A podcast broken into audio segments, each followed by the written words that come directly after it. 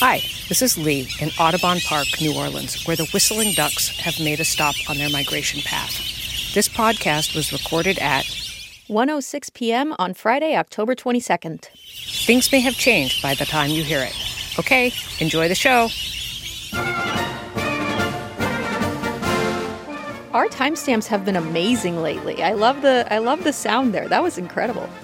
Yeah, that could have been like the end of a CBS Sunday morning, yeah. Our moment of nature. Hey there, it is the NPR Politics Podcast. I'm Danielle Kurtzleben. I cover demographics and culture. And I'm Domenico Montanaro, senior political editor and correspondent. And today we are talking about the Virginia governor's race, the first big electoral test of the Biden presidency. That election is on November 2nd, so it's coming up really quick. It's just a week and a half away. And here to talk about that with us, we have Jahd Khalil. He covers Richmond for WVTF. Jahd, welcome. Hi, thanks. So, okay, we're going to talk about all aspects of this. We're going to start with Domenico. Let's start with the broad view of this. Why should people care about this race if they're not Virginians? Well, you know, it's the only game in town, so fair. What else are you going to pay attention to? No, I'm but, you know, I mean, look, it's the first, you know, electoral test, as you mentioned, of the Biden presidency. There's clearly a lot of, attention right now on the Democratic agenda and how it's kind of slowed and stalled and how Biden himself has kind of sagging, mediocre poll numbers. And, you know, Virginia is a pretty good indicator, demographics-wise, of a lot of how the rest of the country has changed over the last couple of decades. You know, Virginia has become has gone from really what was a white-dominated southern cultural state to what's now a more diverse state with a diverse economy and a pretty highly educated population with the sprawl outside of Washington, D.C. and the expansion in Northern Virginia. So we're seeing very similar patterns emerge here as we've seen elsewhere, and Democrats had made huge gains in Virginia over the last 10 years or so. And, you know, they're fighting back some degree of apathy here, which has made this race close. I mean, is there a sort of effect here similar to what we see in midterm elections where the president's party just naturally faces headwinds, or is something bigger going on here? Well, definitely that's a huge piece of it. I mean, first of all, you know, because the Virginia governor's race takes place 1 year after the presidential election every year, and they only have one-term governors, you get these every 4 years. And what happens is that people who don't support the party that's in power, the party that controls the White House, it's their first chance to register their frustrations. So clearly more fired up are going to be people who don't like Joe Biden or who are against Democratic policies. All the way back to 1977, just once in that stretch of time from then until now has the party that controls the White House also won the Virginia governor's race. The one exception to that was in 2013 when Terry McAuliffe, who's on the ballot again, won the Virginia governor's race when Barack Obama had won in 2012, the year before. Mm-hmm. Well, and Jahd, let's get to the substance here. What have been the big issues driving the race? The two candidates, of course, Democratic former Virginia Governor Terry McAuliffe and Republican businessman Glenn Youngkin. What are they talking about? So jobs is obviously a big thing. That's something that kind of comes up in every election. Schools has also been a big issue. So when Terry McAuliffe, some of his early issues that he was running on were giving teacher raises. And the Youngkin campaign and the Republicans have kind of also tried to make it an issue, too. So they've been attacking McAuliffe a lot on schools. You get a lot of the culture kind of war issues that, you know, we're seeing kind of around the country, also in Virginia, are kind of coming to the forefront here. COVID is also something that McAuliffe has run on a lot. During early debates, there were a lot of discussion over vaccine mandates and that sort of thing. One thing about Glenn Youngkin is that he's tried to be a bit more amorphous in terms of like what his issues are. For example, there's no issues page on his website. There's references to jobs and schools and that sort of thing. McAuliffe, on the other side of that, if you go to his website, there seems like there's like something for everything. And I think that kind of gets to what Domenico was talking about in terms of, you know, Terry McAuliffe is kind of like a double incumbent of sorts. You know, we have Joe Biden, who's also a Democrat that's in the White House, and McAuliffe was a governor before and also has been a big force in Virginia politics after that. So, you know, Youngkin being more of an amorphous kind of candidate that people can kind of put their own issues onto seems to be working. I mean, he's got a pretty close race. It's been in the margin of error in a lot of polls. There was another poll recently that had, things neck and neck. On the other side of things, there's also the people that are supporting him are talking about things that Youngkin might not want to talk about because he wants to be that same amorphous type of kind of generic Republican. So sometimes in rallies, you have talk about the conspiracy theory that the 2020 election was stolen, rolling back abortion access, and that sort of thing. So that's kind of where the candidates have been campaigning, the issues that the candidates have been campaigning on in this, pretty important election.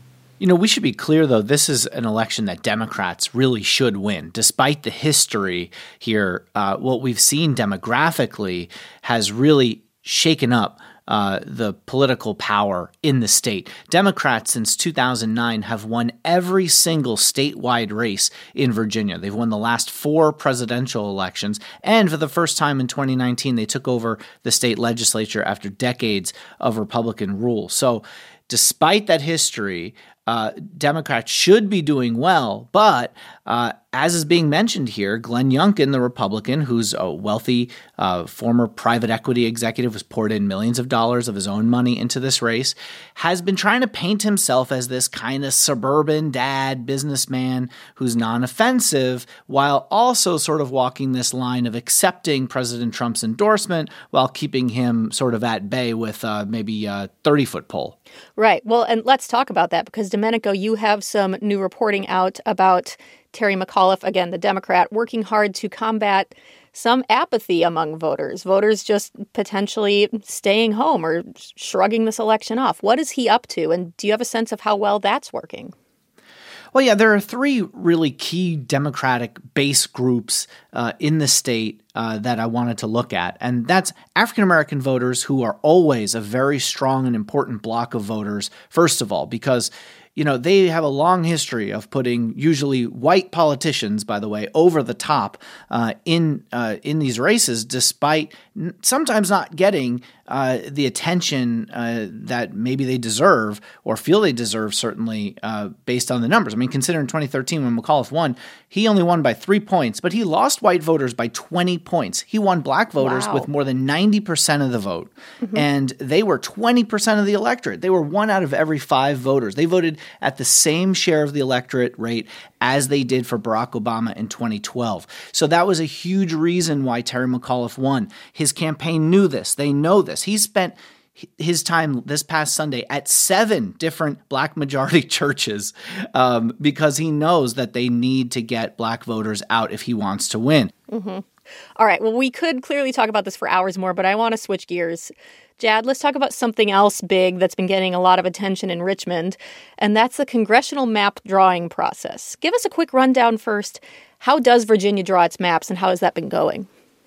So one thing I think is important to mention is, not how they're doing it now, but how they're doing it before, which is that the legislature would draw it, and it would be kind of, behind closed doors. It wouldn't be like a high level of public comment and input into the process. So one way of addressing that the civic leaders in Virginia wanted to do was having an independent redistricting commission, which they eventually got. So now we have a commission. It's 16 members. It's evenly split between legislators and people who aren't in the General Assembly.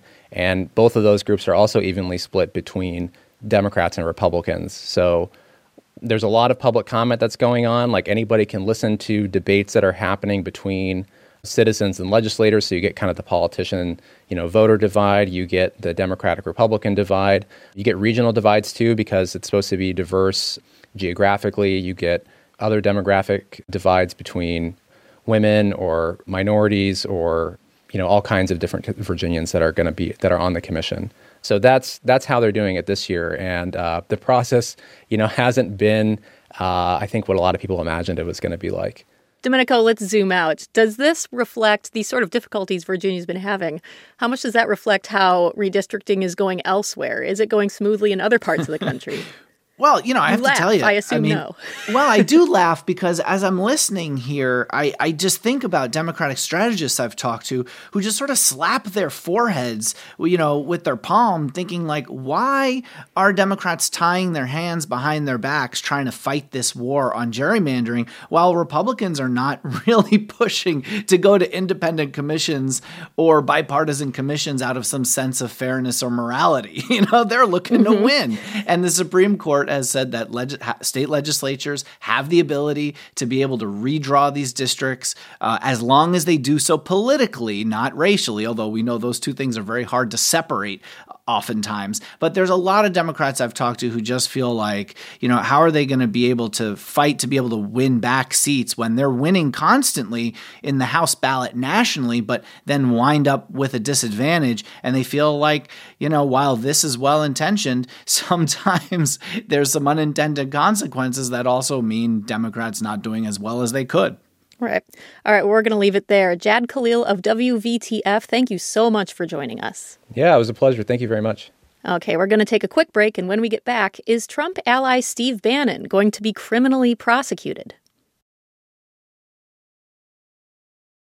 And we are back with Claudia Grisales. She, of course, covers Congress. Hey, Claudia. Hey there. Excited to talk to you. I haven't talked to you in a while. I know. This is where we can get together. It's the pod. I know.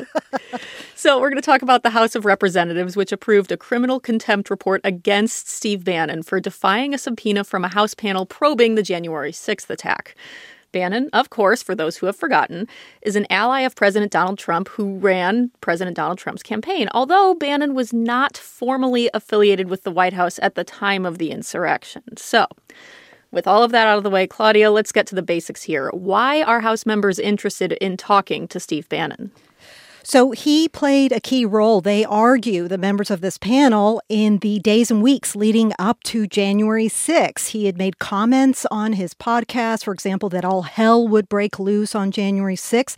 There was also a meeting on January 5th, that evening prior, at a hotel, the Willard Hotel, very close to the White House with other prominent Trump supporters to kind of game out the day the next day. And kind of this theme, members of this committee argue, carried on in a lot of Bannon's public comments that there would be a way to reverse this election and kind of spreading the lie that President Trump was somehow going to remain in office as of inauguration day.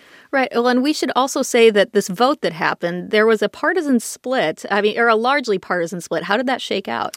Yeah, this debate on the House floor was pretty striking yesterday. And we knew it would relitigate January 6th in a way. We would see those divides between Democrats and most Republicans. As we remember, most of these Republicans in the House have boycotted this House Select Committee. And we saw the chairman, Benny Thompson, a Democrat from Mississippi, making his point, along with Wyoming Republican Liz Cheney.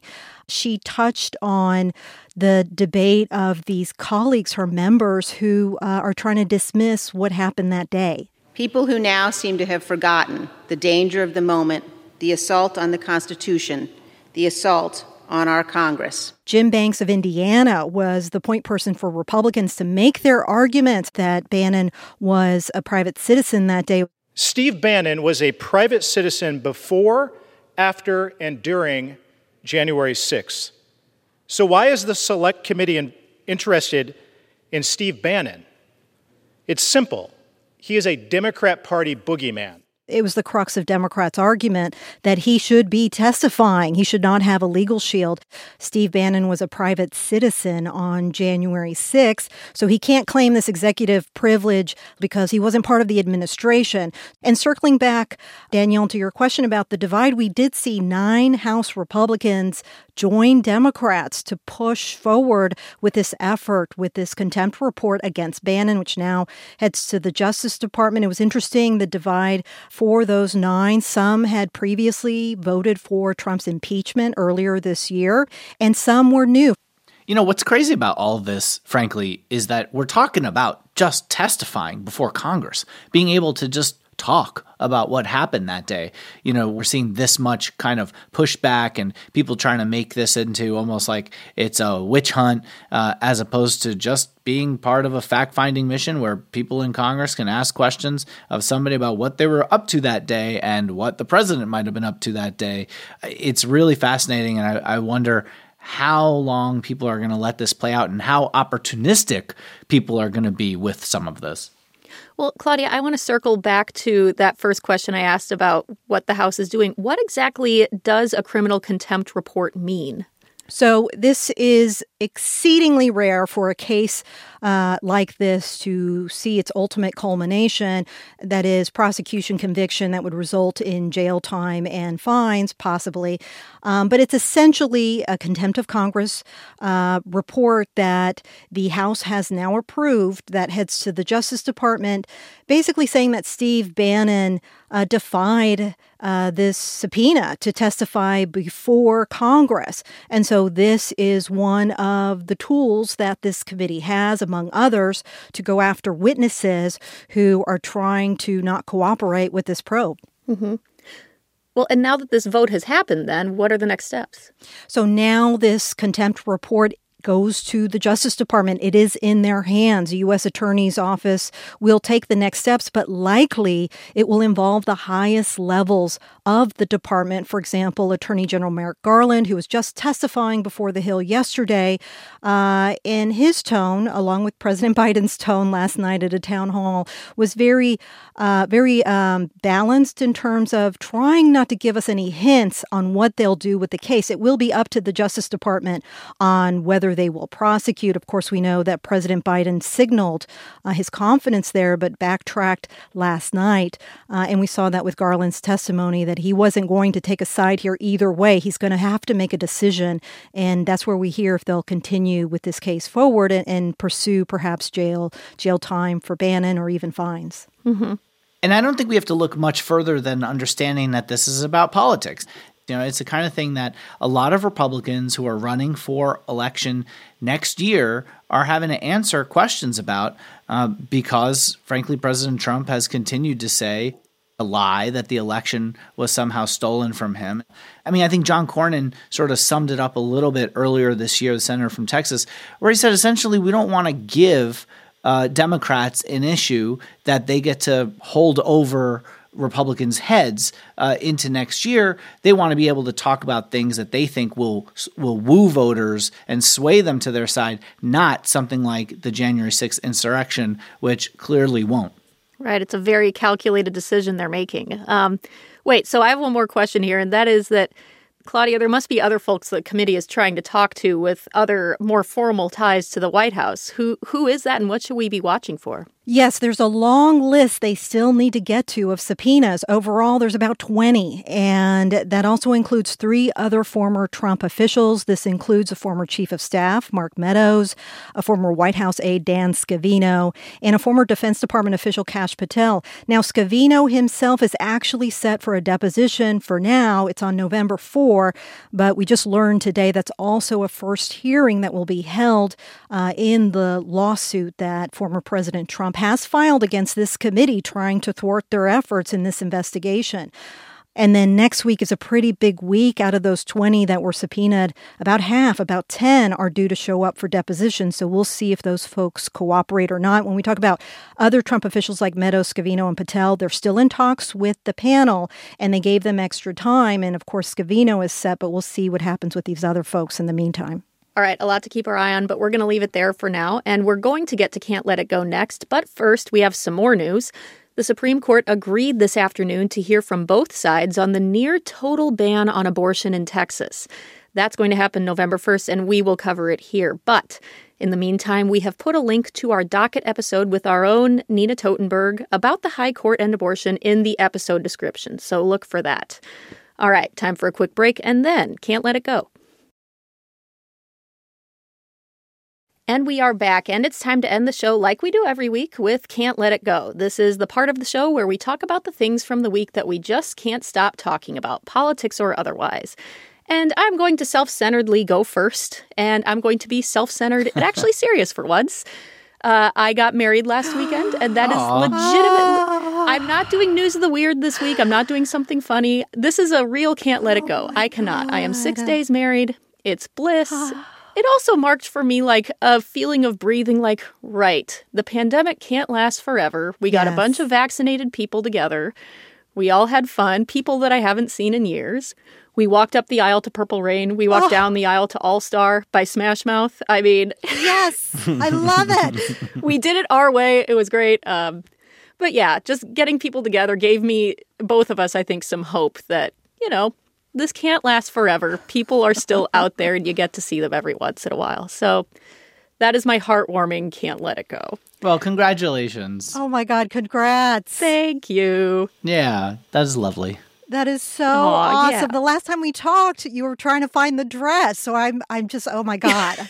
I'm shook. This is amazing. Congrats. I found a dress. It's purple. Ooh. I decided to not wear white. Yes. Let's do it different. So, yeah, I found the dress. It was great. I actually tweeted a photo. People can see it. Oh, yes. I'm going to look it up. All right. Enough about me. Claudia, what can't you let go of this week? Oh, well, this is the perfect segue. I've got to talk about something purple, too. And so my can't let it go has to do with a website I've never heard about until this past week. Thank goodness for our colleague, Lexi Shapiro. She pointed out this website. It's called Unclaimed Baggage. And apparently somebody left behind in one of these unclaimed bags that are left at the airport. This organization keeps track of them. They resell the items. They might donate, recycle some of these items. But one of these items that is left behind in luggage at airports included this beautiful purple Christian Siriano dress. Ooh. By the way, it's marked off from $2,000 to $399. Yes, it can be yours. It's still on there. So I don't know how it is. It's amazing. Then I went down a rabbit hole. This is what our Washington desk editor said, Shirley Henry. And I did the same thing. I'm like, what else is on this website? Who has left this stuff behind? Who is forgetting their luggage? And then, you know, it got a little dark. I'm like, what if these people are dead or they're detained somewhere? Or they want their Christian Siriano dress.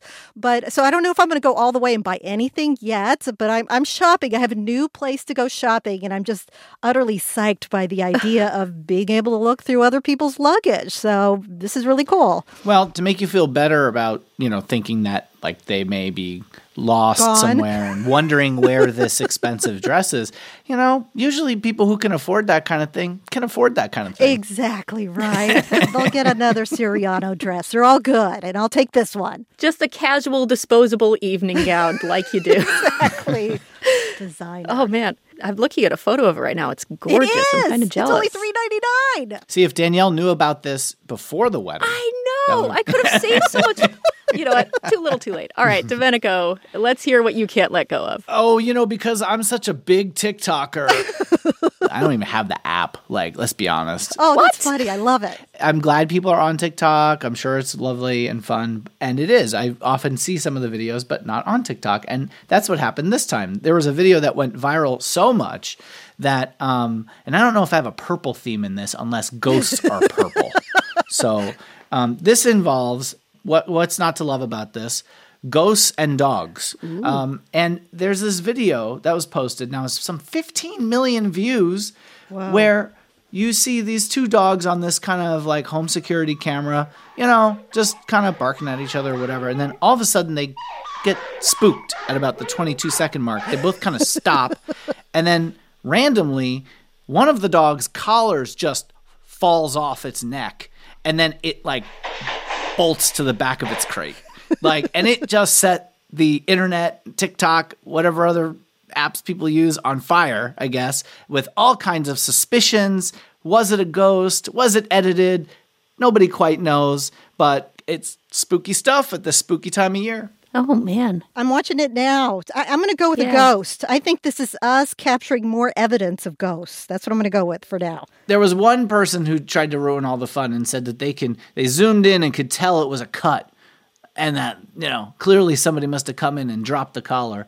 But, you know, at least until October 31st or November 1st, we can think it was a ghost. Exactly. This is the Halloween theme. This is awesome. I love it. I love any animal video, especially if they make it into TikTok. I'm all into it. This is as much of a scary movie as I can handle also, so this is perfect for me.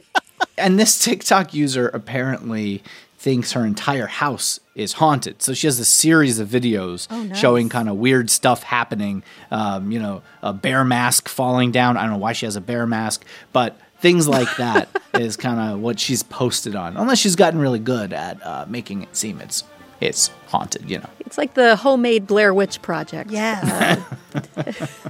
All right. Well, before I get creeped out, that is a wrap for today. Our executive producer is Shirley Henry. Our editors are Mathoni Maturi and Eric McDaniel. Our producers are Barton Girdwood and Elena Moore. Thanks to Lexi Shapiro and Brandon Carter. I am Danielle Kurtzleben. I cover demographics and culture. I'm Claudia Grisales. I cover Congress. And I'm Domenico Montanaro, senior political editor and correspondent. And thank you for listening to the NPR Politics Podcast.